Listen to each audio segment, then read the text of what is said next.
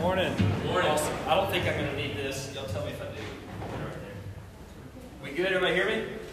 Awesome. Good morning. I'm glad, glad y'all are here. Um, uh, if you have your Bibles, turn to Matthew chapter seven. As a matter of fact, if you, if you don't have your Bible, uh, maybe get on your app on your phone. If you don't have the, the Bible app, you can download it in a second. But uh, we're going to spend a lot of time in Matthew chapter seven. So I want, I want everybody there. I want everybody looking at it. Uh, and we're going to be specifically Matthew seven, towards the end, verse twenty-four is where we're going to start. But before we do that, uh, as as I've been, uh, believe it or not, I've actually been out of the country, which is not a great time to be out of the country. I uh, just got back yesterday, but uh, I've been following this coronavirus thing and all the headlines, right? And uh, one of the headlines just kind of going along with the whole virus is what's happening in the stock market. Anybody, anybody been following that a little bit? And let me ask you something, just really quick. By show of hands, who would consider yourself, you would consider yourself like an expert in the stock market, an expert in like everything mutual fund and investment and Roth I R As and the Dow Jones Industrial? Anybody in the room? NASDAQ, those things, right? Yeah, me either. Okay. So here's the reality. I remember when I was, was first getting married, uh, sitting down with premarital counsel, premarriage counseling, and we was talking about financing and start or finances and started talking about investments. And I was so confused and did not understand anything about it.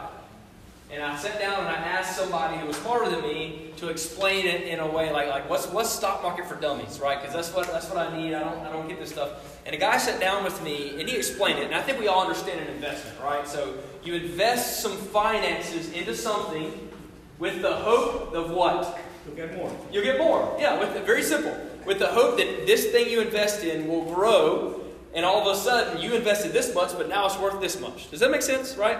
Now, Uh, the way that you choose these investments is you try to look at a track record, right? You look back and you look at the years of history, and if you see an investment that has a proven track record, you want to invest there, right? Does that make sense?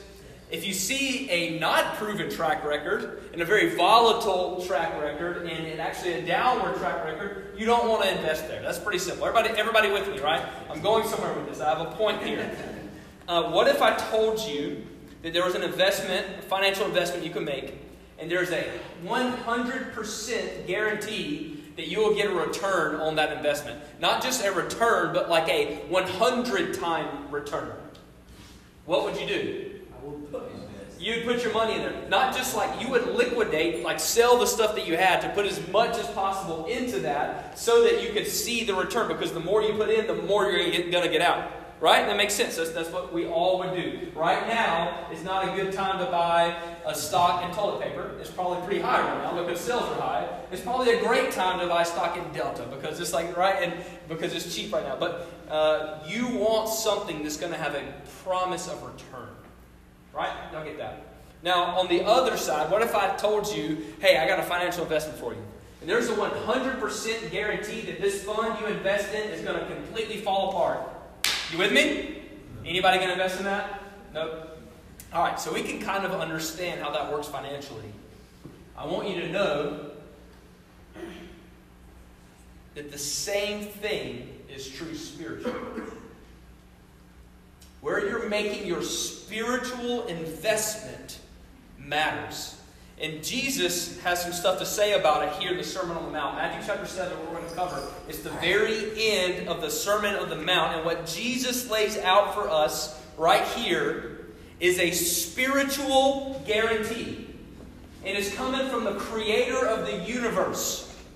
In John one, it says, "In the beginning was the Word, and the Word was with God. The Word was God, and all things were created through the Word." That's Jesus. So Jesus, the creator of the universe, I think has authority to say that this is a spiritual guarantee. Not only does he have authority to say it, he's got a great track record. He has never broken one, a single one of his promises. So here's the reality. If you and I are willing to go all in, to sell all we have, to go all in for Jesus, he promises us a return like we could never imagine. The question is, will we do it? You see, you ever heard the parable? There's a parable Jesus told. It's one of my very favorite ones. He talks about uh, the kingdom of heaven is like a treasure hidden in a field. and a man's walking in the field and he finds a treasure. And he realizes that that treasure is worth more than everything he has. So he goes back and he sells all that he has so he can buy the field and he can have the treasure of the kingdom of God. So what Jesus is saying there is that if you will make it, if you will invest into the kingdom of God, it's worth more than anything this world has to offer. And that's what Jesus is going to be talking about here in Matthew seven, twenty-four through twenty-seven. He kind of lays out a plan for you. How do you do this? So say, okay, cool, I want to make this spiritual investment. I believe Jesus, cool. Uh, what do I do? He lays out a plan here for you of what it looks like if you make the investment or if you don't make the investment. Actually, let me back up. You're making an investment somewhere. So you're either investing in building your life on the truth of Jesus Christ or building your life for yourself. Building your life as the world builds its life. You're making an investment somewhere. So let's see, let's see what Jesus has to say. And I think the, the last thing I, I want to say to kind of set this up is the gospel, the good news of Jesus Christ is free. Becoming a Christian costs you nothing. But listen to me. But it'll cost you everything. That's good. It costs you nothing. All you've got to do is get on your knees just like Ricky had us do, and you and you truly from your heart cry out, Lord Jesus, I surrender to you. Fill me, change me, save me. I'm a sinner. I need you. I believe you died on the cross. I believe you rose from the grave. I believe you paid my penalty. That's becoming a Christian, but following Jesus, as we're going to see right here, it should it will cost us everything. But you've got to remember, it's an investment. It's an investment with a proven track record. An investment that will yield a hundred times more than you could ever imagine in the spiritual world, in your spiritual life. All right, let's get, let's get to the verses. All right, you ready? Matthew seven. Everybody there? Matthew seven, twenty-four. Everyone then who hears these words of mine, this is Jesus talking, and does them, will be like a wise man who built his house on the rock. And the rain fell, and the floods came, and the winds blew and beat on that house. But it did not fall, because it had been founded on the rock. And everyone who hears these words of mine and does not do them will be like a foolish man who built his house on the sand. And the rain fell, and the floods came, and the winds blew and beat against that house, and it fell, and great was the fall of it. Let's pray really quick. Heavenly Father, you promised that your word does not return void. So right now, God, I pray by the power of your Holy Spirit that your word would sink into our hearts this morning. That, that our hearts would be good soil, ready to receive the seed of your word and to bear fruit thirty, sixty, and a hundredfold. Lord, I pray that you would open our eyes and help us to feel the weight and the reality of the words that you spoke and you preached right here, Jesus. And it's in your name I pray. Amen. All right, so Jesus gave us this spiritual guarantee. There's two paths, and only two. There are three, there are four that Jesus, he gives us two. We, we are either in the category of the people who hear the words of Jesus and do them, who build our house on the rock. And in the end, it will stand, and it will be strong. Or, the other spiritual investment we can make is that we hear these words of Jesus, and we don't do them. And we would be like the ones building our house on the sand, and it'll fall apart. So there's two investments you can make. One has a guarantee return, one hundred percent risk-free. If you build your life on Jesus, you will build a strong life. You will bear fruit. Or, if you don't build your life on the words of Jesus, you will build a life that will fall apart. Those are the two options. So I'm gonna, what I'm going to do here is we're going to go all the way back up to verse twenty-four. We're going we're gonna to read through this, and we're going to teach through this slowly, and we're going we're gonna to learn together here. Uh, let's start right at the very beginning. The first word is what? Somebody say it. Everyone, thank you. Everyone. Everybody say everyone. Everyone. Everyone. Who is excluded in that? No one. No one. You are everyone. It doesn't matter what you've done. It doesn't matter about your past. It doesn't matter about what you're currently doing. It doesn't matter if you have sin in your life. It doesn't matter if you feel like you're an awful human being. It doesn't matter. The message and the good news of Jesus is for you, because the reality is, is we all have sinned and fall short of the glory of God. Every one of us has. So everyone includes you. This isn't for the religious elite. As a matter of fact, can I tell you, there's no such thing as religious elite. There is no such thing. Pastors, preachers, priests, people in ministry, they are no closer to God than you can be. Did y'all know that? Who do you aspire to be like spiritually? Is there anyone that you've seen, maybe a pastor growing up, a youth pastor, who you're like, man, I want to follow Jesus like them. If I could just follow Jesus like them, if I could love Jesus just like them, if I could have a relationship with Jesus like them, guess what? You can. That's the beauty of the cross. There's no such thing as religious elite. We are all one body. You've heard maybe heard us say like this before. The ground is level at the foot of the cross. There is one religious elite. You know who his name is? Jesus Christ. Jesus was perfect for us, and he's the only one that is good. And we're all on the side of sinful, but all but you know what he's done? He has extended his arm. And all we've got to do is take a hold of it. Everyone who hears these words of mine, everyone. I want to encourage you. You have opportunity today. It's not just for me. It's not just for Ricky as pastors. It's for you to make this spiritual investment. Everyone. Next, it says, who hears these words of mine. Whose words? Jesus', Jesus' words. So I want to I want to take a second and really encourage you about Jesus' words, about the Word of God, about Scripture.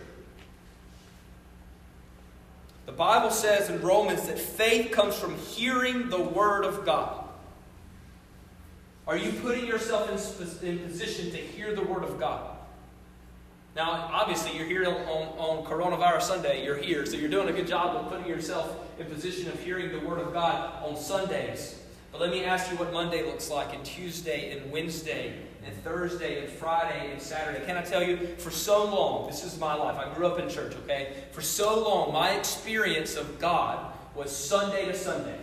My experience of, of, of a relationship with God was Sunday to Sunday. Monday through Saturday, there was nothing. But Sunday I go to church, we'd sing hymns out of a hymn book, I'd sit in a pew, I would color and be bored, uh, and then I would leave. And then as I got older and I got in, into a youth group, it was a little more entertaining, if you will. It maybe was more on my level. And I remember feeling like, man, that was great. And I remember leaving church as I got a little bit older feeling full. You ever feel that? You like maybe like you fought the whole way to church, or you like had a horrible time getting to church, but by the time you leave, you feel like you're in a great mood and things are good, right? You feel full. Well, that's the Holy Spirit filling you through His Word and through His people. And I want you to know that is not meant to be Sunday to Sunday. Your relationship with Jesus is meant to be day by day, even, even better, moment by moment, because He's with you. Because He loves you. Because He's available to you at every single moment. He's not just available to me. Remember, what's the first word? Everyone. He's available to everyone. Every moment. Your relationship with Jesus is meant to be an all-consuming part of your life. So everyone who hears these words of mine, do please, please, please, I want to encourage you with something.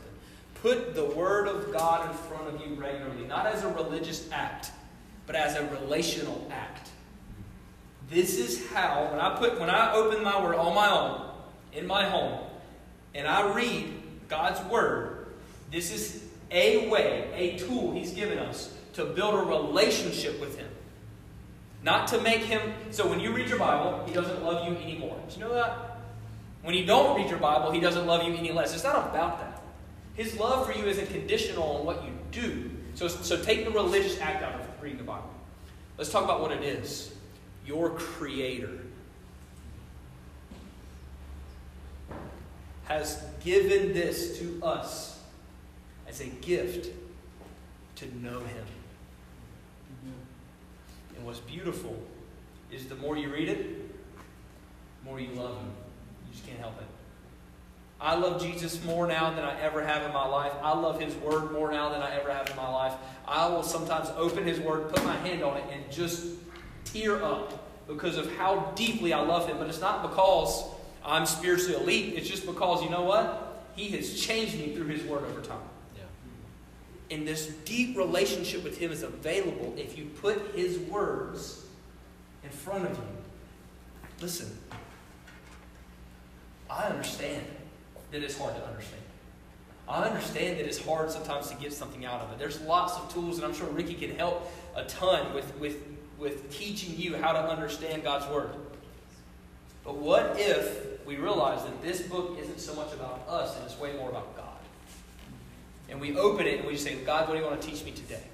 And we dig in. So, everyone who hears these words of mine, this one's really important. Y'all ready for the conjunction? Is it and a conjunction? Conjunction, junction? I think it is, right? This and is really important. Everyone who hears these words of mine and what? Somebody say it. Obeys. Obeys, acts. My version says does them. I'm reading from the E S V. So, and does them. All right. Now, here we go. This is where it gets really hard. Um, so often, I would go to church or I would read and I'd get stirred up and I'm like, man, that was good. What's for lunch, right? That was good. What do I got to do today? And I would leave it right here and not let it get in here and actually do them. You know, there's a difference between being a hearer of the word and being a doer of the word. James one twenty-two says this. But be doers of the word and not hearers only. Listen to this. This is really important that you guys get this. Deceiving yourselves. But be doers of the word and not hearers only, deceiving yourselves. Did you know that whenever you get into God's word and you get this great feeling like, man, I, I, I heard from the Lord today. You can leave that with an emotional high that does not transform your heart at all. We have to be surrendered fully to God and His Word. Surrendered fully. If it says it, I'm going to do it. If I don't understand it, I'm going to seek understanding until I understand it enough and I'm ready to do it. I'm ready to do what it says.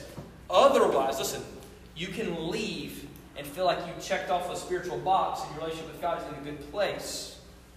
And like, okay, great, yeah, I read the Bible today, or yeah, great, I went to church today. And the Bible says that you're deceived. What I would say is that you're inve- putting your investment in a sandy investment. If you just read the Word and say, that was good. So I want to really encourage you. This is, this is so hard. It's so simple to understand, so hard to live out. That we've got to allow the Word to transform us. And the best way that I can tell you to do it is if you want to do that. Like if in your heart you're like, yes, I want to do that. I just don't really know how. I mean, I try, like, I try to love people. I try to do what the Bible says. Pray every day that God would help you do what it says. And He will. You got to realize that we have a lot less power than we think we have. A lot of the good stuff that God does in us is God doing it in us. You know what our part to play is? Surrender. Lord, what do you want to do in me? Lord, I want to, I want to hear these words and do them. I want to do that. Tell God that. I want to do that. Help me to do that. And let that be the cry of your heart. And I believe over time the Holy Spirit will direct you and help you to live this out. So everyone who hears these words of mine and does them will be like a wise man. I want to encourage you about wisdom. So there is a very big difference in worldly wisdom in godly wisdom. As a matter of fact, most often when people are operating in godly wisdom, the world looks in and says, that's not wise. I know uh, there's a, a high school student who always wanted, like, his parents were very successful and always wanted to like be successful and own a business. And when he graduated high school, he felt the Lord calling him clearly, not go to college, step into like an apprenticeship program at a church and go to ministry. Outside looking in, mom and dad, thinking through worldly wisdom, are saying, what are you doing? You've got scholarships, you can go to college, you can get, you need to get a degree, you need to have a backup plan. But all the while, he knows that the, what the Lord has told him to do. The world would say, that's not wise. You're going to some kind of apprenticeship program at some unproven church to go, you know, maybe make, you know, pennies working in ministry. But let me ask you, what's true wisdom? Proverbs says, y'all ready?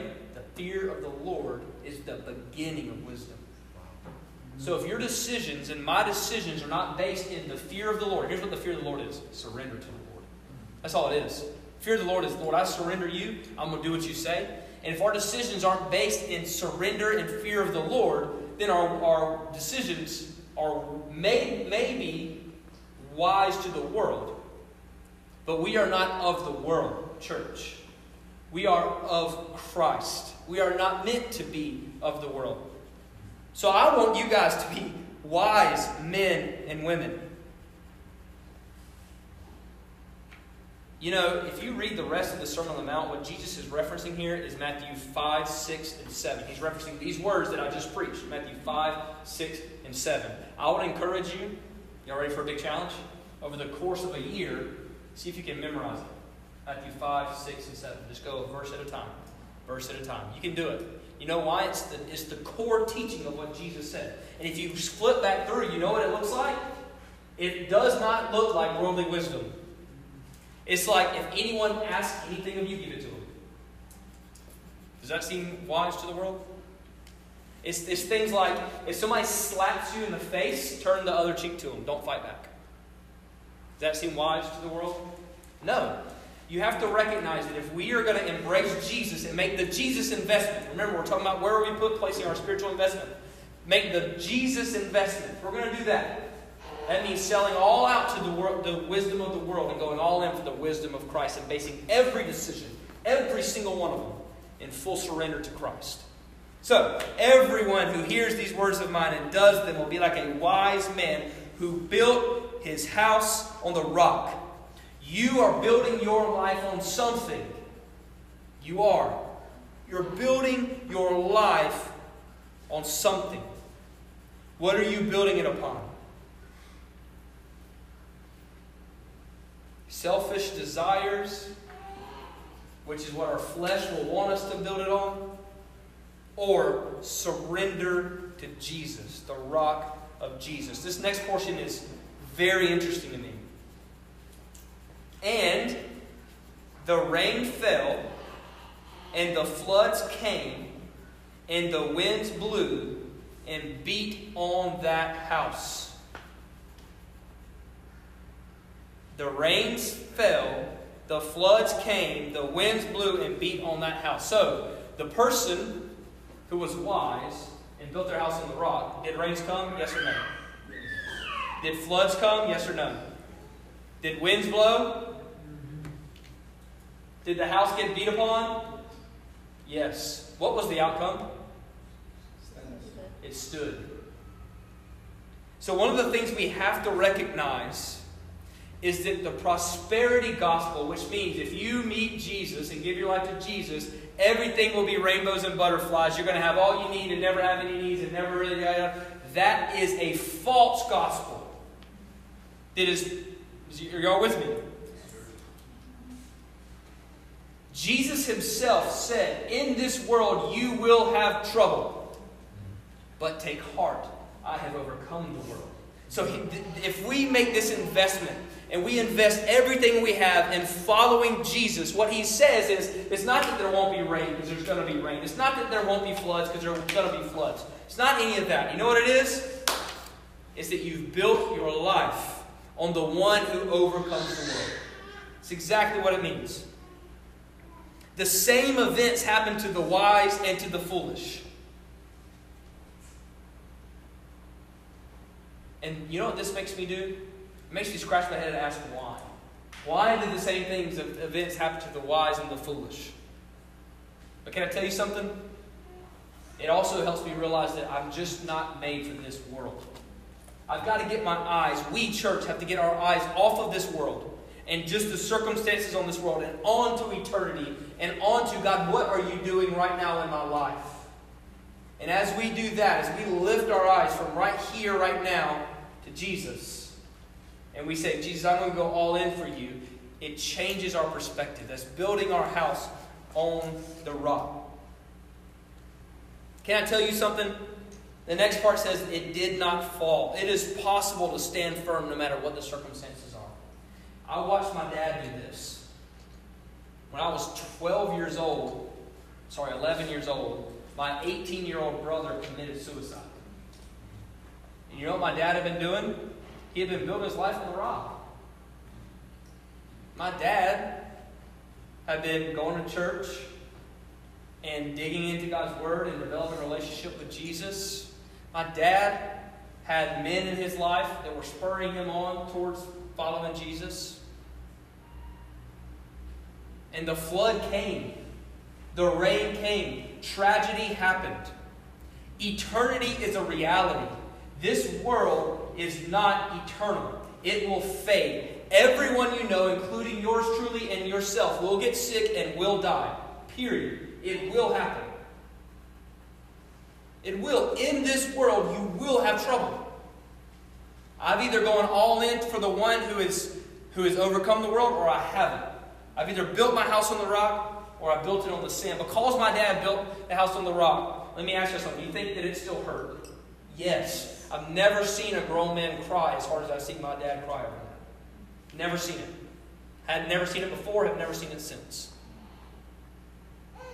I've never seen him mourn deeply, a person mourn deeply for months like he did. We had to sell our house.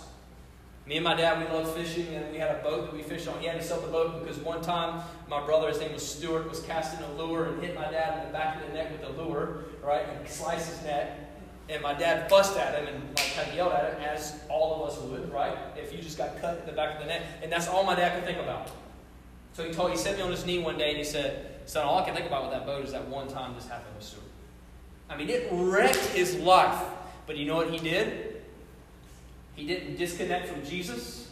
He didn't disconnect from me. He didn't disconnect from my mom or my family. He was all in for Jesus. He was begging God, Lord, make sense of this. I don't understand it. He allowed Jesus to work in him. He was honest. It's not like he was, it's not like he wasn't telling Jesus, why in the world did you let this happen? He was, but he was turning to God and building his life on the rock. And I watched him. You ready? It did not make his entire spiritual life crumble, because he had built on the rock. It is possible, church, it is possible for you to go to the worst imaginable thing, the worst suffering you can imagine, and still stand firm in the middle of it, because our hope is in Jesus. Our hope is in the one that has overcome. I was, we were talking a minute ago about airplanes, and uh, I, I, I don't really like flying either. I'm not a big fan of it. Um... And so when we're taking off and we're landing, I'm fine everywhere else, but, you know, I just think through my mind all the scenarios that could go wrong in the takeoff and the landing, right? And so you know what I do? I'll open the Bible and I'll start reading Psalms, or open my little app and start reading Psalms. And it brings tremendous peace to my soul. And you know what it reminds me? Even if the worst thing happens, even if the worst they could imagine happens, I wasn't made for this world. I was made for God. It's made to have a relationship with God, and this world is temporary and honestly not that great. The next world is forever and more than we could ever imagine. So, it is possible to not fall in the midst of the worst circumstances you could ever imagine, but only if you've built your life on the rock.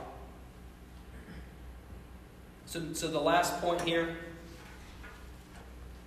because it had been founded on the rock.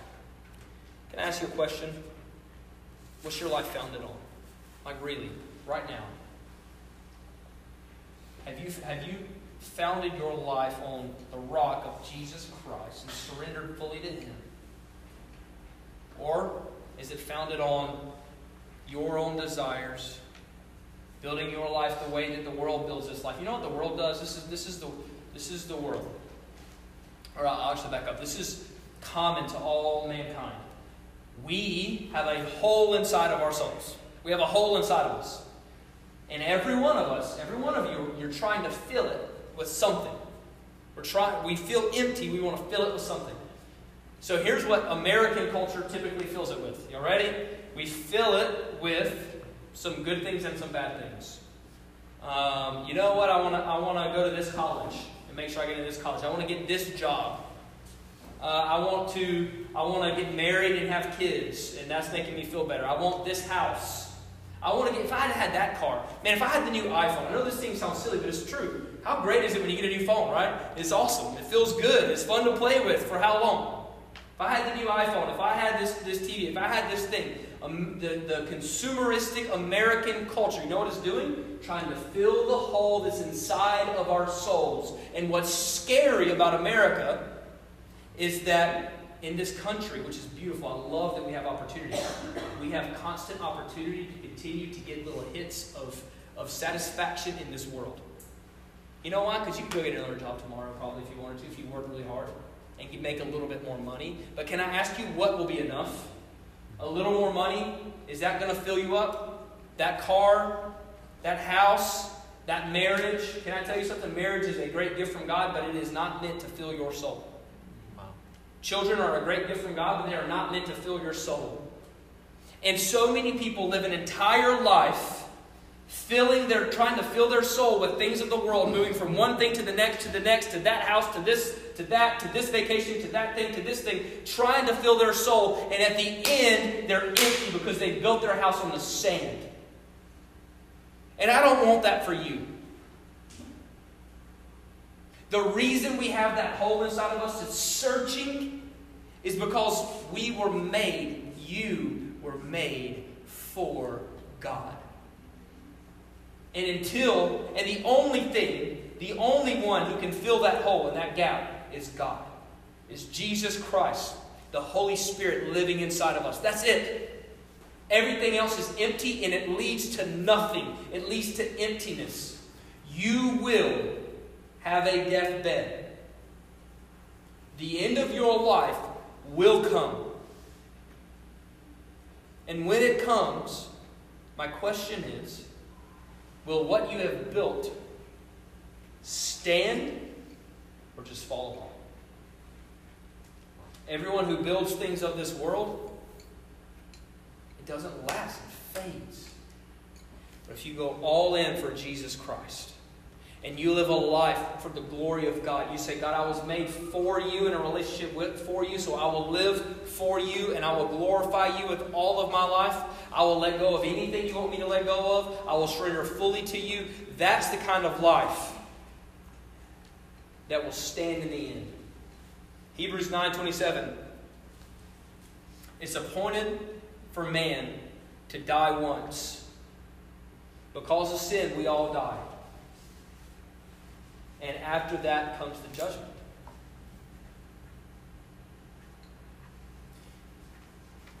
I want you to see something here.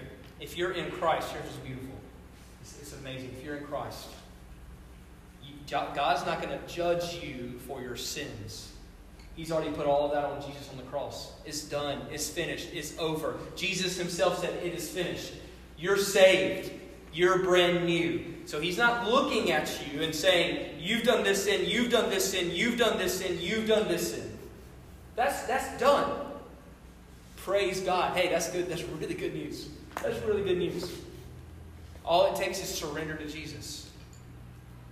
But the New Testament is very, very, very clear that the, we will stand and hold an account for what we did with our salvation, what we did with our life.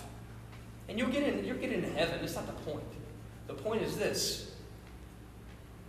What we're talking about here is the key to joy and abundance. Life is not found anywhere outside of Jesus. It's not. We try to fill, another thing that we try to fill ourselves up with is alcohol and drugs and food and whatever, right? That's not life. It will never make you happy. The only thing that is life is, is Jesus Christ. Building our life on Jesus Christ. That's it. And if you do it, you're going to have to say no to some good things of this world to say yes to the great things of Jesus. And it will be something that stands forever. Uh, the last kind of analogy I want to use, I just want to make sure that, that, that uh, I do all I can to make help you understand it, okay? Um, it's a lighthearted one, because this has been kind of heavy, I get it. Uh, anybody like Krispy Kreme donuts? I like Krispy Kreme donuts. Well, they're delicious, right?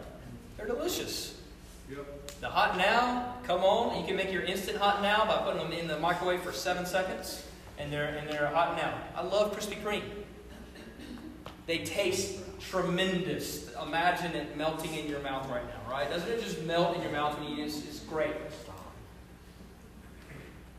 So if you had a diet of Krispy Kreme,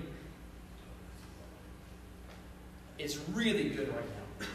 It's really good right now. Man, this tastes so good. But long term, what's going to happen? Y'all know what's going to happen. You're going to wreck your life. Literally, physically, you will wreck your life. You're going to be diabetic, you're going to be massively overweight, and you're going to die early. That's what's going to happen of, of heart disease. You'll go out happy man, right? Versus, listen, versus a healthier diet. Does a healthier diet taste as good? Be honest. The answer is no. There are some healthy food that tastes good, but listen, a healthy diet immediately does not taste as good, but it nourishes your body.